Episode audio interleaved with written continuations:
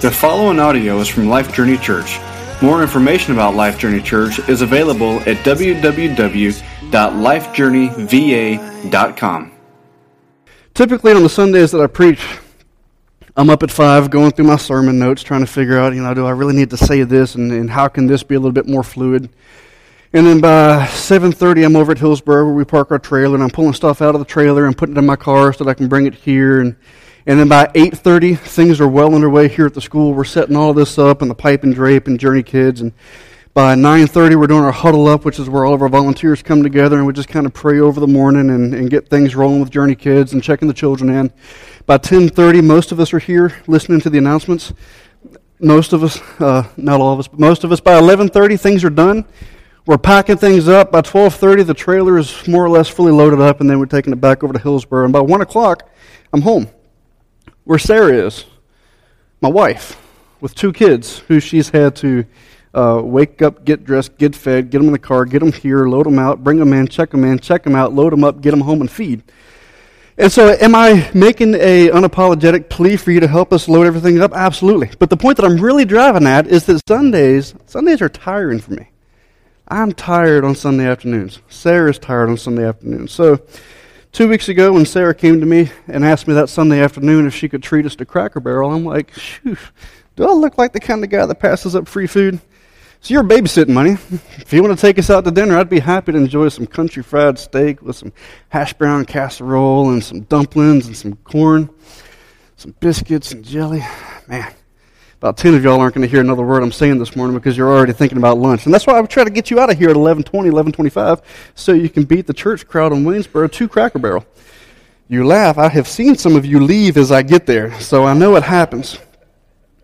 And so we're sitting in this restaurant, and a group of six or seven college age kids sits next to us. And I, I knew I was getting old when kid comes naturally with, with the college age prefix, but nonetheless, it's six or seven of them, and they sit like right beside us. Like I could reach over and like touch this guy's shoulder in a really awkward way if I wanted to, but we're ridiculously close together.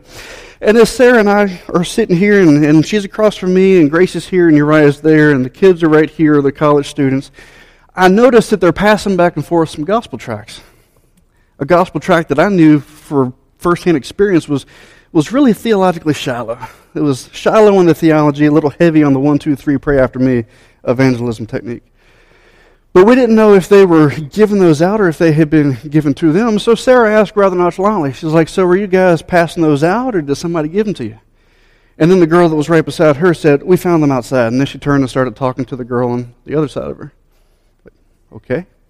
Thanks for the in depth explanation of what you're doing with those gospel tracts.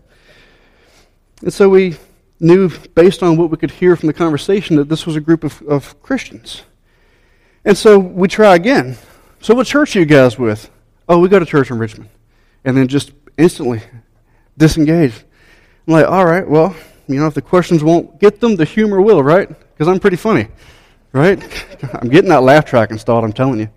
And so I tell the guy right beside me, I said, well, hey, at least by not being at church tonight, you don't have to wait for a, you know, a seat at the restaurant.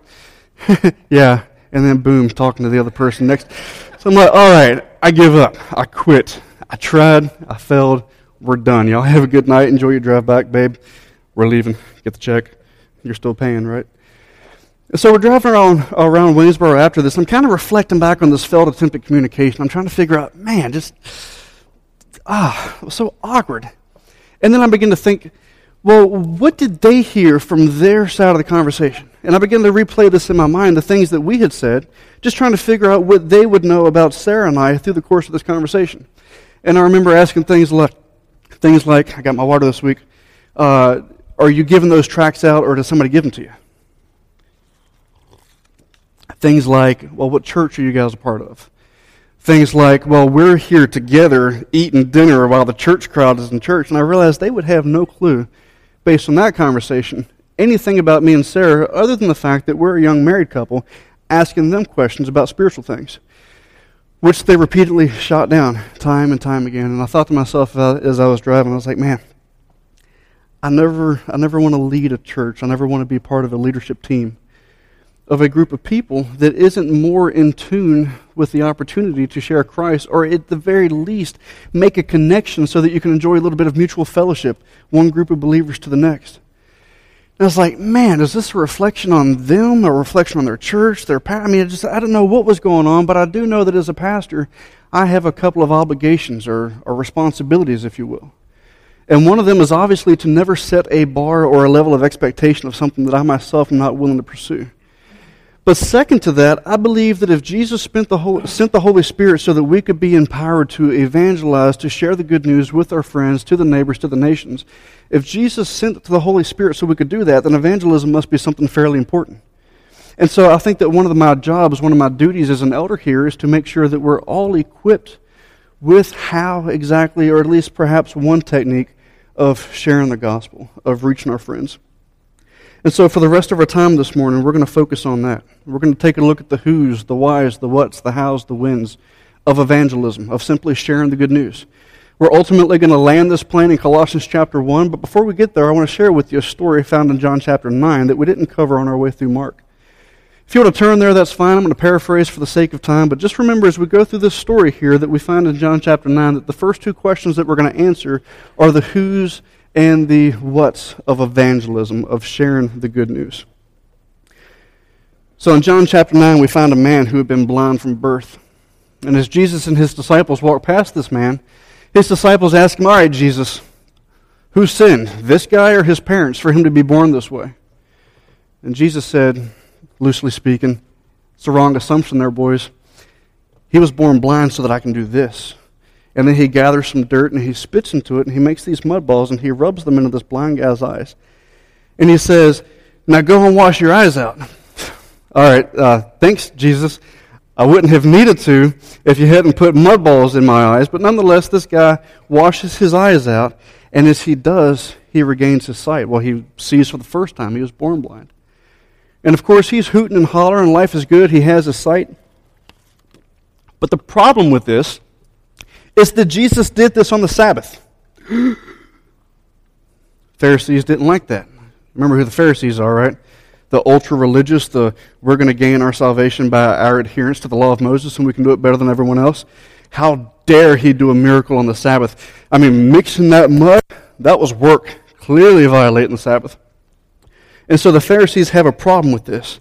And they bring this guy in for question. They're like, hey, how, how is it that you can see? Tell us what happened. And the blind man said, Well, he put mud in my eyes made out of his spit and dirt and told me to wash them out. And I did, and I can see. It's great.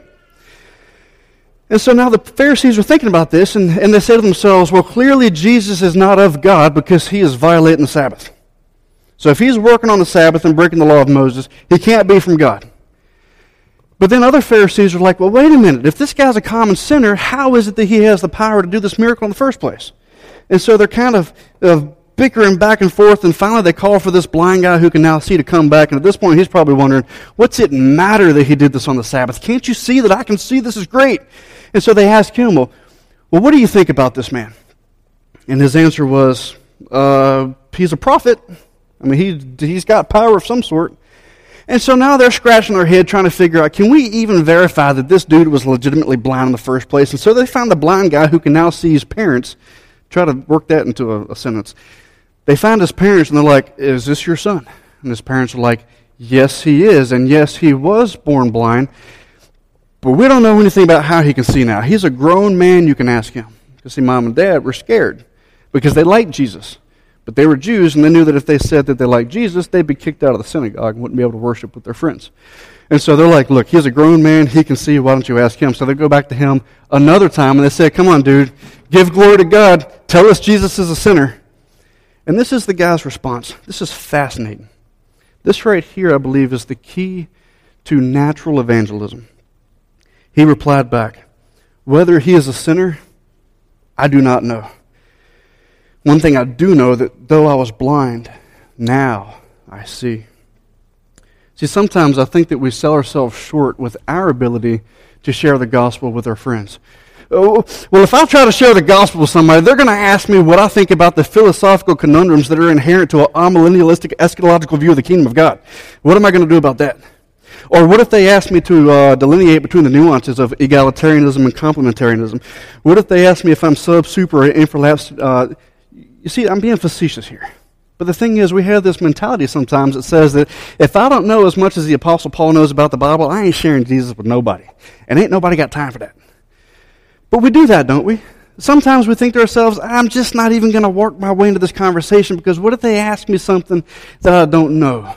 Or what if they ask me a question about theology or what my church teaches or what I think about this or this? And, and because I don't feel like I'm equipped to do that, I'm just going to leave Jesus out of the conversation because I don't want to look stupid. I don't want to look bad. But what do we see in John 9?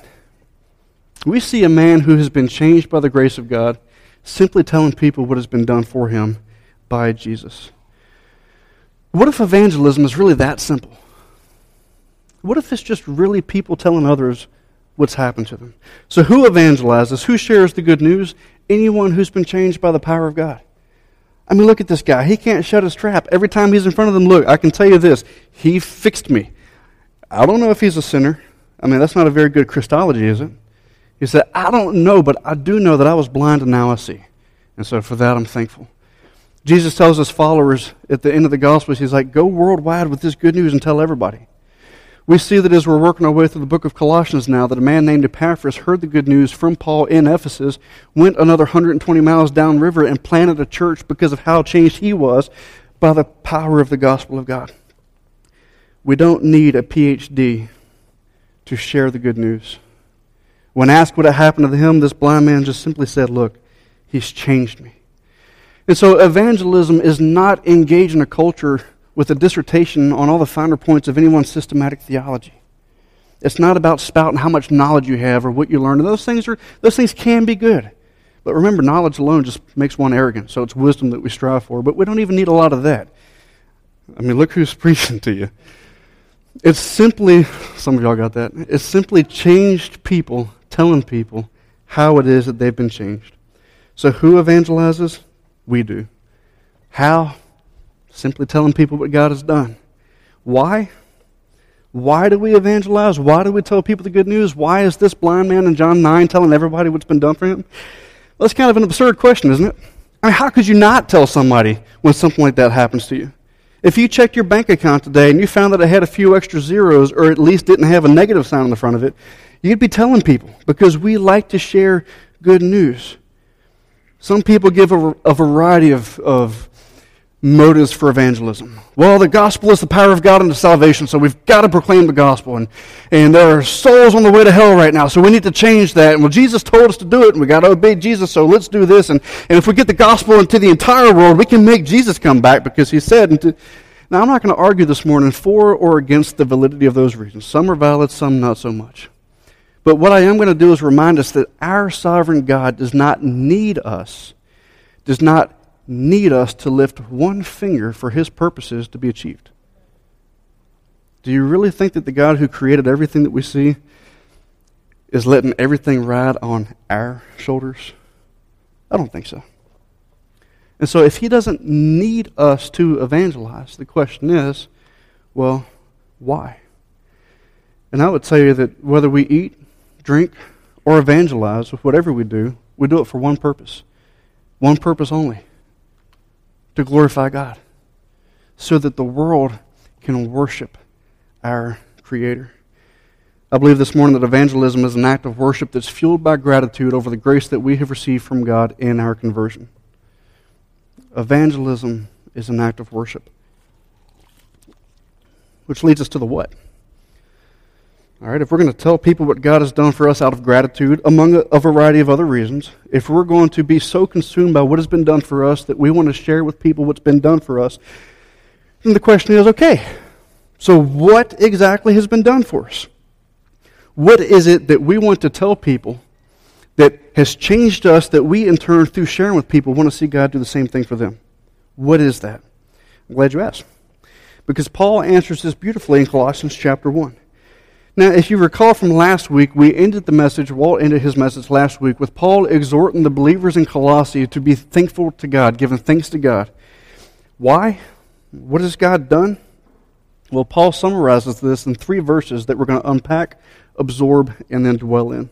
See, Paul is telling the Colossians that as they're filled with the knowledge of God, as they are understanding God's will, as they're bearing fruit, as their strength and give thanks to God. Why? Because God has qualified them, or you, as Paul is writing this, to share in the inheritance of the saints in light. Now, think about that one for a second. Who is Paul writing to? Is Paul writing to a group of Jews who have been part and parcel of God's promises for thousands of years? No. Is he writing to a, a, group of Gentiles who were raised as pagans, but then became proselytes of, of the Jewish faith and, and therefore were able to share in with the promises and blessings of Israel? No. Paul is writing to the Gentiles, those who weren't born into the family of God, those who weren't God's chosen people. They weren't given the promises that Israel was given. They weren't given the law of Moses like Israel was given the law of Moses. They weren't given the conditional promises of blessings for obedience and curses for disobedience. I mean, none of that was applicable to them. None of that is applicable to us. And yet, Paul says that God has qualified you. God has qualified us to share in the inheritance of the saints. And if this is your first time this morning realizing that you're a Gentile, I apologize that I didn't give you a spoiler alert ahead of time. So, how does this happen? How is it that we Gentiles, how is it that these people who weren't born into the promises of God, born into the family of God, born as part of God's chosen people, how is it that Paul says that we now and that the believers in Colossae have been qualified to share in the inheritance of the saints in light? Well, it's found through the cross of Christ, where Jesus died and purchased for himself a bride not just of Jews, but of Gentiles. Jesus didn't die for one people group, he died for the world. And Paul begins to lay this out a little bit. See, I believe the most condensed expression of the gospel, the good news, in and of itself is found in 1 Corinthians 15, where Paul says that the gospel is this that Jesus died according to our or died for our sins according to the scripture, that he was buried and that he rose from the dead in accordance with the scriptures. That's the gospel condensed. But the question is, okay, well, what does that accomplish? What does that gospel do? How is that good news? And I think we have here one of the most concise, clear explanations of the gospel benefits for us found in verses 13 and 14, where Paul simply tells us that God has delivered us from the domain of darkness and transferred us to the kingdom of his beloved Son, in whom we have redemption, the forgiveness of sins. So let's unpack this, because Paul is saying a lot in these sentences. He begins by reminding the Christians in Colossae that prior to God's gracious deliverance, they were inhabitants in the kingdom of darkness. In other words, they were part of the realm of darkness that belonged to Satan, that was under his power. Now, Paul's not talking about their place in the Roman Empire. Paul's not talking about the fact that they're now undergoing persecution because of their faith in Christ. He's not talking about their social status and how now they're at the bottom of the pecking order because they are followers of this rebel named Jesus. He's not talking about their poverty, their sickness. He's reminding them that apart from God's grace, they were absolutely dead in their sins, hopeless, separated from God, estranged from his family. They were under Satan's power slaves to their own depravity. Do you remember what Jesus said to the Jews who refused to believe in him? He said, Look, guys, you're of your father, the devil. And what your father does, you're going to do because that's who you're a part of, that's who you belong to. See, contrary to popular belief, we're not born good. We're not even born philosophically, morally neutral like the tabula rasa. It says, well, you're a blank slate society or your family can make you no we're, we don't like it because it offends our sensibilities but we're born bad. We're born corrupted. We're born in sin. And just as soon as we're humanly able we add our own sin to the mix. And so fundamentally we don't even have to teach our kids to be bad. All right? Is that the struggle? Oh my kid's so good i've got to teach him how to be bad I need to teach my son how to lie to me. I need to teach my kids to fight with each other. How many of you have ever had to teach your kids to fight with each other? And if you're raising your hand, there's room for repentance uh, in this message later. We're born physically alive and yet spiritually dead. And not mostly dead for you Princess Bride fans, all the way dead. And if you're not a Princess Bride fan, that's evidence of your own depravity. Different message. But that's why Paul tells us in Romans 3 that all of us have fallen short of God's glory, that all of us have sinned, that none of us are seeking God, that none of us are good, that every single one of us have turned to our own way because we want to determine for ourselves what's right, what's wrong, what's best for us. So the problem is not fundamentally our sin so much as our heritage, because we're born in Adam's race. And Adam's race was really under the power of Satan. Big problem. Paul goes so far as to call Satan the God of this world. So Paul says that none of us seek God, that none of us are good, we've all gone astray. None of us can any longer adequately reflect the image of God in our own being. We've all marred that. And so then the question for us is if that's true, if apart from the grace of God, all I want is to pursue my own selfish desires, if apart from the grace of God, all I want to do is be the king of my life, the ruler of my domain, if all I want to do apart from the grace of God is do whatever benefits me, then what in me could possibly compel God to save me?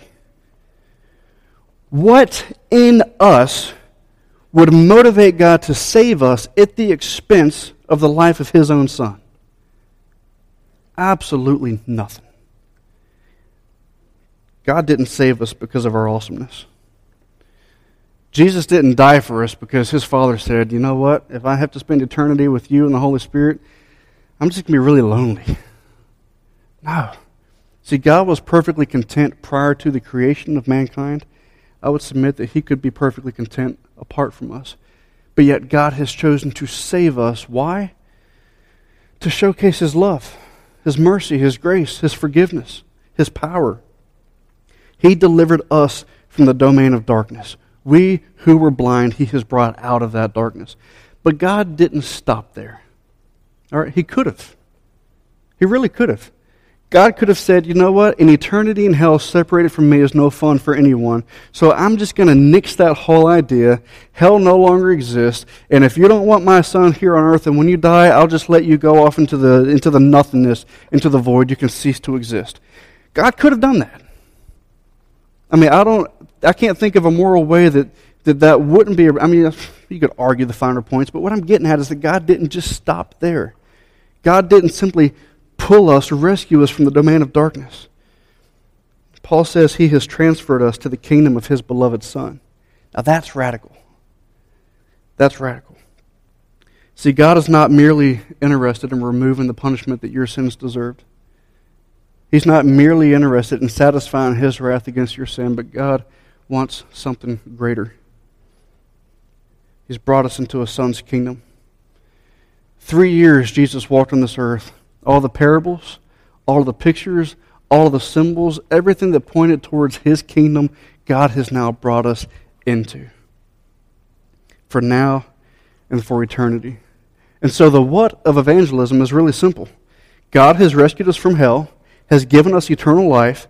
And as we finish out verse 14, we can see that entrance into this kingdom, the way that God can do this, the way that He can forgive us, is through the redemption that's found only through the personal work of His Son, Jesus Christ, who died for our sins. And so, what is redemption? Paul kind of answers it it's the forgiveness of sins. Perhaps my favorite illustration about redemption involves a, a fictitious story. Maybe you've heard it before. But it's of a young boy who builds for himself a sailboat. And he puts a lot of work into this thing. And he takes the mast and he attaches it and he pulls everything tight and, and he makes sure that he, he caulks the wood on this thing so that it flows and then he sands it down and then he paints it and he puts his little initials on the bottom of it. And man, he's proud of this boat, loves this boat, and he's wondering, ah, oh, man, is this thing going to float? I mean, how many of you have ever built a paper airplane that doesn't go anywhere? Kind of disappointing, right? All right, I've never built a boat, but this boy did. And so he goes out to the lake one day and he puts it on the water to see if to see if it'll work. And sure enough, a little breeze begins to blow and it catches that sail and begins to push the boat. And he's like, "Yes, look at my boat! my boat's awesome." But as the wind continued to blow, it blew it further into the lake and further into the lake. And he tried to follow it, but finally the water just got so deep that he said, "I can't get my boat." And so he goes back home and his his mom sees that his face is all red and he's been crying because man, this boat was precious to him. And she said, Well, what's the matter, son? Did your boat work? And he said, Oh, it worked, but it worked too well, and I've, I've lost it. Nothing to do, right? So a couple days later, this boy is walking home from school, and he passes this second-hand store, and right in the window of this store is his boat. And so he goes in, he tells the guy behind the counter, Hey, you've got my boat. And he picks it up and he begins to walk out of the store, and the store owner says, I'm sorry, son, but that boat belongs to me. I, I paid cash for it this morning. And the boy said, No, no, you don't understand, sir. This is my boat. I built it. Look, I can show you where I, I got the little paint smear over here, and, and I scratched it over here, and, and look, here are my initials on this thing. And the, the store owner said, I'm sorry, son. I paid money for this boat, and if you want the boat, you're going to have to buy it. it. Cost you five bucks. Well, this boy didn't have five dollars. And so he went home and he, he scrounged up his allowance and he, he did a few odd jobs, just enough to get that $5. And finally he ran back to the store and he threw his money on the counter. He grabs his boat and he wraps it in his arms and he's walking out of the store. And as he's walking out, the shop owner overhears him saying, You're my boat twice now. Once because I made you, and secondly because I bought you. That is redemption. That is Jesus on his cross, bearing his Father's wrath for sins that he never committed, to satisfy God's justice in a way that I never could, so that God could look at me and say, You're forgiven. My Son has saved you, has bought you. You're mine. That's what Jesus did for us. The gospel is not simply really what we get or, or what we can do or what happens next. The gospel is the proclamation by the Son of God that says, It's finished. I have purchased my people. It's not about what we could do for ourselves, it's about what's been done for us. It's not about who we could become by our own strength, but about who God has created us to be in Christ. It's about grace and peace to us from God our Father, as Paul started this letter with. It's about a present reality not just a future hope. So I went to Humpback Rock a couple of weeks ago. The people at Anytime Fitness told me that I can't work out there as often because my Herculean physicality is intimidating to other people, and, and so they're losing business. I don't know why you're laughing. I'm just trying to tell you a true story. And so I go to Humpback Rocks, and, and it wasn't the best weather that day. I mean, it was kind of drizzly, cloud cover, temperature wasn't that warm. But I knew that if I could just climb above the cloud cover, then I could sit on top of this rock, and there would be nothing but blue sky and sunshine above me. There'd be the clouds below me, and it would be an awesome time of prayer with God. As this transition to Waynesboro is coming up, I'm trying to find excuses to do prayer walks and prayer mountain climbs or prayer buffet visits, whatever you want to call them. You laugh, you've been there. And so I get out of the car and and I begin to jog. yeah, I'm, I'm, jogging this trail. And about five strides later, I realize I'm out of breath, and so I decided, you know what, maybe a brisk walk, maybe any kind of walk is better for me. And so I begin to walk up the path to Humpback Rock. How many of you have been there? All right, several of you? Good, you know what I'm talking about. You can make fun of me with me later. And so I'm climbing up, and and I'm getting a little wet because that mist that was, you know, just misting down there was a little bit heavier the higher up I go. And so my lungs are burning, my legs are burning, my clothes are wet because somebody had to stop at the bench a couple of times and catch their breath. And I'm realizing, man, I am out of shape. This is not fun. Why am I doing I'm doing this because there's an awesome time with God at the top. I got to remember that. And so I keep on going, and I'm trying to figure out how far to the blasted top this mountain is, and what am, why am I doing this? And I really just want to go out in the car and have a quality prayer time in my car because we can do that too, right? But then finally I'm there. I'm like, yes! And I climb out onto the rock, and I realize, man, I'm, I'm, I'm misjudged the cloud cover because it's white everywhere. I'm not above this cloud, I'm in this cloud. And once you're on top of the rock face, all the wind that's going over top of the mountain is now doing what? It's pushing this mist against me. So now it's cloudy. I'm even more cold. I'm even more wet. The rocks are slick and wet, and so I can't even enjoy climbing this thing because I'm like, oh boy, I'm going to feel really stupid if I die up here and nobody knows that I came here because I wanted to spend an awesome time praying with God at the top of this mountain, which is supposed to be in the sunshine right now, but it's not. And so I sat there and I prayed briefly. And it was a struggle. I'm like, all right, God, I was looking forward to this, but this isn't what I thought it would be. I'm just gonna, I'm gonna go back down now. And I thought as I was going up that I was able to push through this because there's going to be an awesome time with God at the end of it. I'm like, man, there's all kinds of theological goodness in this. Because, you know, all things work together for good. And so, you know, I'm going to trudge through this and I'm going to see the sunshine and it's going to be an awesome view and it's going to be worth it. But you know what? I never saw it. I mean, yeah, I went back to the car thinking to myself, man, I'm so glad that I have the Holy Spirit within and I can really commune with God anywhere I want. I was just hoping for something better and I was working for something better. And unfortunately, There is a lot of garbage floating around these days that says that if you're in Christ, then what God wants for you is your financial prosperity, and He's going to take away all your sickness, and you're not going to struggle with this, and, and life is going to be a bed of roses and great for everyone. But that's not the gospel. I mean, Paul, as he's writing this letter, is just a handful of years away from his execution for being a follower of Christ. Where was Paul's health, wealth, and prosperity? It was found in the personal work of Christ. And so the good news isn't this is what you can get out of your salvation. The good news is you have been saved. And that should be enough for us.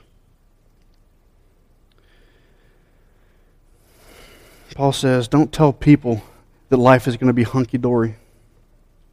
We know better than that. We know better than that. It's hard. And there's a lot of questions we're left with at the end of the day because we can't understand how a God who loves us as much as he claims to could let us go through some of the things that he's brought us to. But it's worth it because we get Christ. So Paul says, Give thanks to God who's delivered us from the domain of darkness and has brought us into the kingdom of his beloved Son, in whom we have redemption, the forgiveness of sins. So as our band comes forward and begins to lead us in a time of response and worship, I really just have two questions for you. The first one's a familiar question. It's one I'll probably ask every time I preach. That question is simply this Are you willing to stop trusting in yourself and start trusting Christ to be your Savior? Because I know in a crowd this big, statistically, there's at least one of you that don't believe that you need what Jesus has done to make you right with God. I've never killed anybody. I'm a good person. I'm here at church, not at the beach, where half of us wish we could be this morning. But are you willing, perhaps for the first time, the only time in your life, to acknowledge the holiness of Christ? The reality that you are a sinner, that you have fallen short of that image of perfection. Are you willing to turn from yourself and turn towards Christ?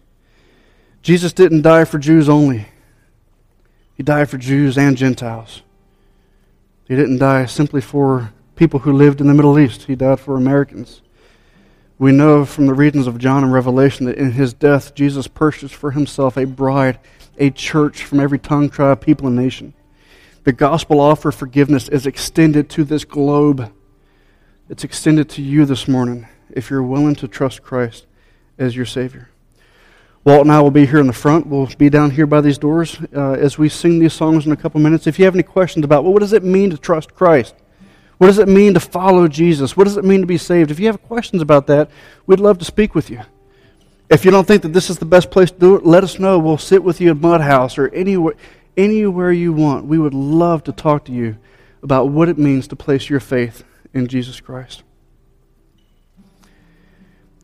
As we're going to wrap things up this morning, we've left one question unanswered, and that's the when of evangelism. When do we do this? We know that the people who evangelize are the ones who have experienced God's grace. We know they evangelize out of gratitude. We know that what we say is simply that God has saved us through the work of His Son and will save anyone who trusts Jesus as Savior. And so, when do we do this? Well, when God gives us the opportunity to, right? See, if you're like me, sometimes you miss out on it. Sometimes you're too busy thinking about what's in front of you that you tune out the need around you. All of us have done that. None of us are perfect in that arena. But I wonder would you be willing to take that action step this week if God brings it across your path? I believe that the more we realize what's been done for us, the more naturally it's going to spill out of us. Not out of obligation, but as an act of worship. So, our journey marker for this week, our take home thought is this. Though evangelism, though sharing our faith is often work, and it is, it can be, it should always be worship. Though evangelism is often work, I mean, we're going to Guatemala. There's some work involved in that. But we're going because Jesus is worth it. And we want people to worship Christ. We want to see his saving power fall on these people in a way they've never experienced so that we can spend eternity with them worshiping the one who died to make it possible. Second question was this Are you willing to pray this morning for those of you that are believers, those of you that are followers of Christ? Are you willing to pray this morning that God this week would give you the opportunity to share your faith? Would you pray that God also gives you the boldness that you'll need to take that step? We don't have all the answers. We don't need all the answers because we know this. Amazing grace, how sweet the sound. The saved a wretch like me. I once was lost, but now I'm found, was blind, but now I see. That's good news worth sharing. Let's pray. Father, as we wrap things up this morning and enter into a time of, of music, Father, I'm thankful that, that even in my own life this week, as I have seen missed opportunities, that I've never once sensed condemnation from you for my cowardness. Father, I'm thankful that, that when I miss opportunities to worship Christ by telling others what has been done for me, I'm thankful, Lord, that you're powerful enough, you're sovereign enough that that's not going to destroy any plan that you have. Father, salvation is of you, not of me. You've not called us to convince, you've called us to converse. You've called us to be messengers of the good news that it is finished. Father, I'm grateful that salvation for us is a matter of faith. Do we believe? So, Father, I pray that you be with us. For those that are here this morning that are still wrestling with their faith, that are still fighting that internal battle of whether or not they're willing to submit to you and say, I can't save myself. Father, I'm so thankful that there's no such thing as the person who would want Christ, that you in response would say, Well, no, you're not good enough. Because none of us are good enough. None of us. While we were sinners, Christ died for us. So, Father, I pray that the one here this morning that's still fighting with that, that you would draw them to your Son, that you would show them that there's nothing but grace and love and kindness and mercy and forgiveness. There's nothing but adoption into your family. Sons and daughters of yours, brothers and sisters to Christ, who died for us. Not because we could ever earn it, but simply because of his love. So, Lord, I pray that that message hits home Father, I pray it begins to spill out of us in our conversations and the way that we view life.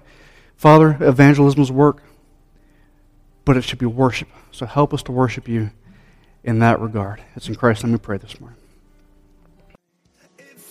Thank you for listening to this message from Life Journey Church. Feel free to distribute this podcast, but please do not charge for it or alter it in any way. For more information about Life Journey Church, visit us at www.lifejourneyva.com.